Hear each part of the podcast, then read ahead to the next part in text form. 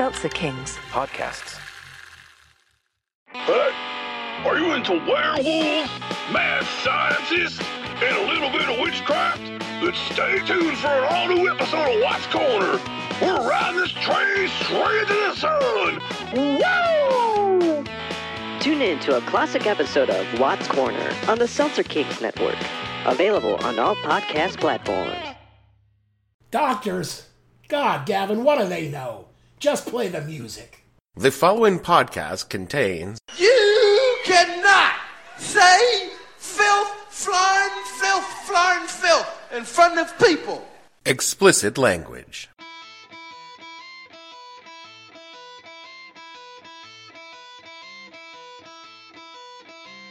Hello and welcome to the podcast that asks a simple question. When you went and made Donnie all mad... what the hell were you thinking? I'm your host, Dave Bledsoe, and this is a Saturday, January 6, 2018, Steven's Last Night in Town edition of the show, where we talk about how conflicted the Tiki Torch Nazis must feel. Stay tuned. The What the Hell podcast is brought to you by Ted's Tips, forgettable people for unimportant jobs. Do you have a basic menial task that requires a non-entity to complete? Try Ted's Tips. Our bland, generic, and unremarkable temporary hires will be in and out of your organization without you ever learning their name. Need a short-term position filled, like your third campaign chair for a presidential run? TEDS provides an array of skills and abilities, all of whom will be forgotten the moment they walk out the door. Need to staff up your White House with a senior strategy advisor? A sort of co-chief of staff? TEDS will provide you with someone who will be a fleeting face you can deny ever meeting, or your money back. When the job calls for bland, try Ted's Tips. Jimmy, lead the way. Boys, get to work. Please would be nice. Come again? I said a please would be nice. Get it straight, Buster. I'm not here to say please. I'm here to tell you what to do. And if self-preservation is an instinct you possess, you better fucking do it and do it quick. I'm here to help. If my help's not appreciated... lots of luck, gentlemen. No, Mr. Wolf. It ain't like that. Your help is definitely appreciated. Mr. Wolf, listen. I don't mean disrespect, okay? I respect you. I just don't like people barking orders at me, that's all. If I'm curt with you, it's because time is a factor. I think fast, I talk fast, and I need you guys to act fast if you want to get out of this. So, pretty please, with sugar on top. Clean the fucking car. Here we are at the end of the first week of 2018, and boy, oh boy, did it not disappoint. I mean, we started the week with a fresh take on an old song when the president called for Hillary's top advisor, Hoomer Abedin, to be jailed for posting secrets in a Yahoo group or some shit. Honestly, who fucking knows what this dipshit was blathering about? And honestly, hasn't the woman suffered enough? I mean, after Anthony... got busted emailing dick pics. Speaking of dicks, then Trump got into a dick measuring contest with Kim Jong-un over the size of their nuclear buttons. Because nothing says presidential like whipping out your mushroom head when the fucking head is a radiated mushroom cloud. And this was only Tuesday. And then... oh my God, shit got real! Because Trump Daddy and Bannon Daddy started fighting right in front of everyone. I mean, where the fuck do I even start? Well, I guess I have to start with the wolf. Go back in there and chill them niggas out. And wait for the wolf, who should be coming directly. You sending the wolf? Oh, you feel better, motherfucker? Shit, Negro. That's all you had to say. Journalist Michael Wolf has written a new book detailing his time with the Trump team from the end of the election up through around October of last year.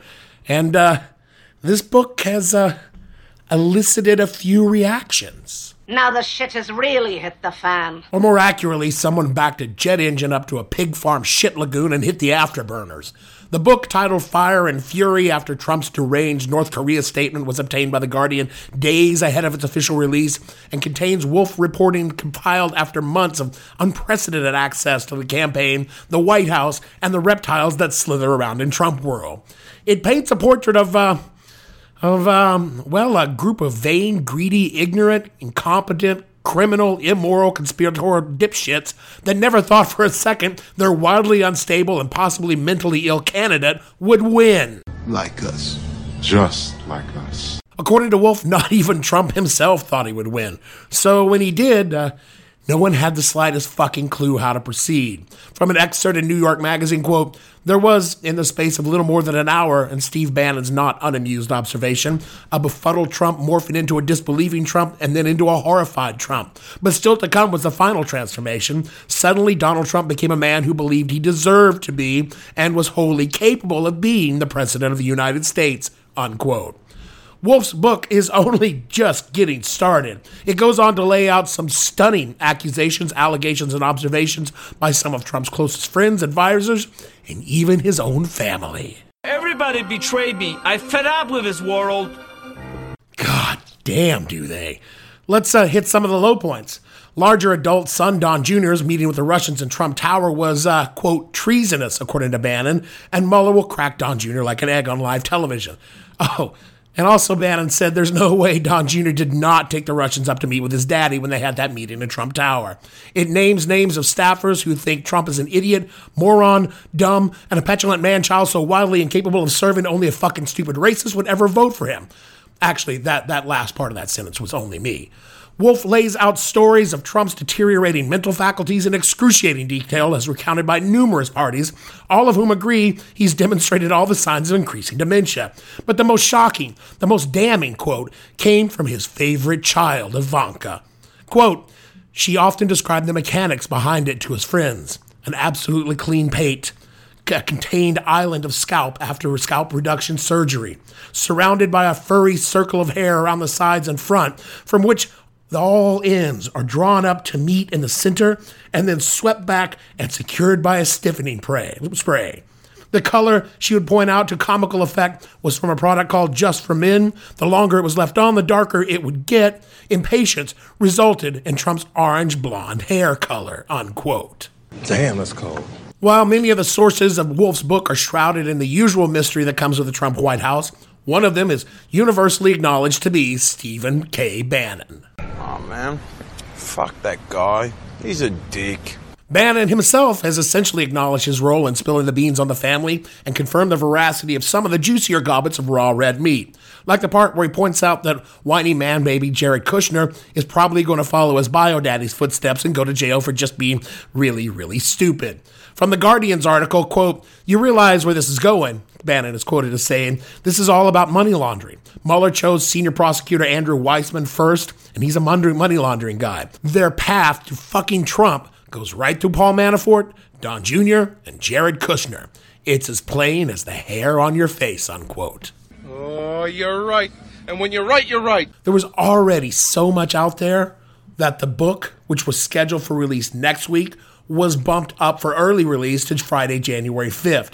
By the time that it was finally released, it was already the number one bestseller on Amazon, and you can safely say it will top the Times bestseller list this weekend. Part of this is because it's a juicy gossip sop that may or may not be entirely accurate, more on that in a minute, but mostly because in a fit of Trumpian pique, the dipshit-in-chief ordered his lawyer, Charles Harder, sir, calm the vulture. You know that name because he's the guy that killed Gawker for Peter Thiel. Anyway, Harder sent Wolf and his publishers a cease and desist letter threatening to sue if the book was released. Henry Holt, the publisher, responded with, oh, fuck yeah, bitch, come on, look at that shit. As delightful as all this is, and it is delightful, Wolf, has some credibility issues of his own.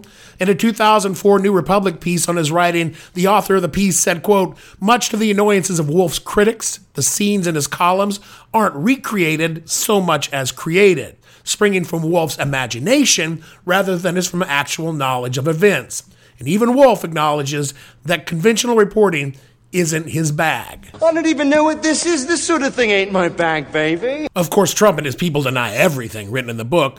Well, not so much deny, they go right up to the edge of an outright denial, but then leave themselves some wiggle room and an uncharacteristic display of hedging. And maybe that's because Wolf claims to have, these are photocopies of the actual receipts. Yeah, he's got the aforementioned receipts in the forms of tapes of the interviews. Thus, the cease and desist letters and a lot of Trump bluster rather than outright denials. Also, a lot of what Wolf put in the book is backed up by a lot of other reporting out there by people whose reputation for, let's say, dramatic flair isn't so much of an issue. In short, while there could be some hyperbole, much of the content of the book is true and verified. So, what do you do when you are caught buck naked on the bathroom floor grooving with the girl next door? Well, you attack the sources, not the content. And the most visible source is, of course, your friend and mine, Stephen Bannon. Dick! The White House issued one of the most amazingly amazing statements I have ever heard about a former staff member. This is what the president said in a statement released just a few moments ago. Let's take a look at this, Wolf. He said, Steve Bannon has nothing to do with me or my presidency. When he was fired, he not only lost his job, he lost his mind. Steve was a staffer who worked for me after I had already won the nomination by defeating 17 candidates, often described as the most talented field ever assembled in the Republican Party. The president goes on to say this, now that he is on his own, Steve is learning that winning isn't as easy as I make it look. Steve had very little to do with our historic victory, which was delivered by the forgotten men and women of this country.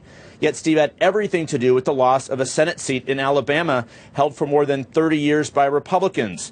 The president then says this, Steve doesn't represent my base. He's only in it for himself. Wow. Donnie sounds, You seem upset. Hell yeah, I'm upset. Trump's lawyers also fired off threatening letters to Bannon over violating his non-disclosure disparagement agreement, which he signed when he was working for the campaign, but probably doesn't cover his time at the White House. And anyway, those are about as enforceable as a masturbation ban at a peep show booth. And of course, now that friendship over between Don and Steve, Bannon gets his very own Trumpian Twitter nickname. This is from one of Trump's tweets. I authorized zero access to the White House, actually turned him down many times, to the author of phony book. I never spoke to him for book, full of lies, misrepresentations, and sources that don't exist. Look at this guy's patch and watch what happens between him and Sloppy Steve. You know, even as a devoted anti-Trumper, I think he ought to be kicked off Twitter. I have to say, Sloppy Steve is just fucking beautiful. I mean, it encapsulates the essence of Bannon. It baffles me what the fuck Bannon was thinking, saying all this stuff to Wolf. There are two possibilities. Either he thought he was so powerful he could stab the president and his family in the back and get away with it, or he's so stupid that he thought he was powerful enough to stab the president and his family in the back and get away with it. See, it's not different. It's the same. Just changed. Either way, he stabbed a notoriously vengeful and petty man in the back publicly and is daring him to do something about it. And it seems to this podcast that Steve might just be getting high on his own supply. Maybe he believes he actually is some kind of master strategist who is deftly manipulating those in power with his hordes of basement-dwelling Pepe placeholders for pimples and tiki torch-toting twits. But the evidence for this is scant at best. The big money people are already turning on Bannon. Rebecca Mercer, scion of the creepy-ass billionaire funders of Breitbart, said Thursday, quote, my family and I have not communicated with Steve Bannon in many months and provided no financial support to his political agenda, nor do we support his recent actions and statements, unquote. A spokesman for Sheldon Adelson, the Vegas casino owner who finances some real nut jobs, said, quote, the Adelsons will not be supporting Steve Bannon's efforts. For anyone to infer anything otherwise is wrong, unquote. The donors of the GOP were never happy with Bannon or his association with Trump, what with Bannon's overt populism and close association with the New American Nazis. Now that Trump is shitting on his head, they feel free to flush Steve down the toilet like the stubborn turd that he is. But what about the white polo-shirted Nazis, the packs of Pepes, the fuckwits who once called Bannon their hungover messiah? Whatever, you're dead to me. A spokesman for the National Policy Institute, a little Nazi think tank, said, quote, to us, Bannon has been done as an ideological force for a long time. Bannon is only relevant to the extent he makes money flow to causes and candidates, unquote. Another racist cockbag said later on from the same article in Vice, quote, they're not saying Bannon was our boy and now he's out. That proves Trump is no good.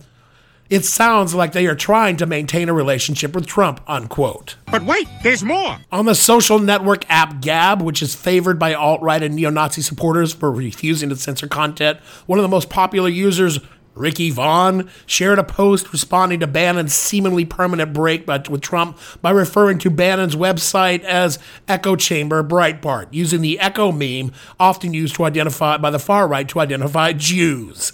Man, talk about fickle. I mean, if you can't count on a bunch of ignorant racists to stand by you when you take a stand, who can you count on? It's rumored that Steve may even be on his way out at Breitbart after this fracas. Quote, "It's like a mob hit," said the former Breitbart spokesman Kurt Bardella, who resigned last year and has since left the Republican Party. "Everybody knows something is going down. It's just a matter of when they pull the trigger on," quote.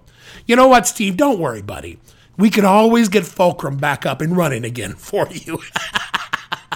God damn, this week has been fun. Bannon was never the Svengali many portrayed him to be. In fact, he's a pathetic opportunist with bad judgment and a penchant for racism. Trump is not entirely wrong when he said Bannon was not responsible for his win. The conditions for his win were there all along. The pathetic racism, the festering resentment of the white working class toward everyone who isn't white and living in a shithole Pennsylvania town inside a rundown trailer with 3 dead junkies on the lawn. Damn, that's cold. Oh, get over it. I'm tired of even pretending to care. Bannon didn't create these sad motherfuckers. All he did was get permission to embrace their fucking whining grievances. Oh, the black guy gave us health care. Oh, the rubber dick factory moved to China. Oh, the Mexican family next door complained about the junkies on our yard again. Bannon's only insight was how to use the white tears to float Trump's boat. Trump doesn't give a fuck about poor white people. He can't even see them. It was only after Bannon came along that he truly learned how to partner these simpleton fucks in the most effective way, overt racism.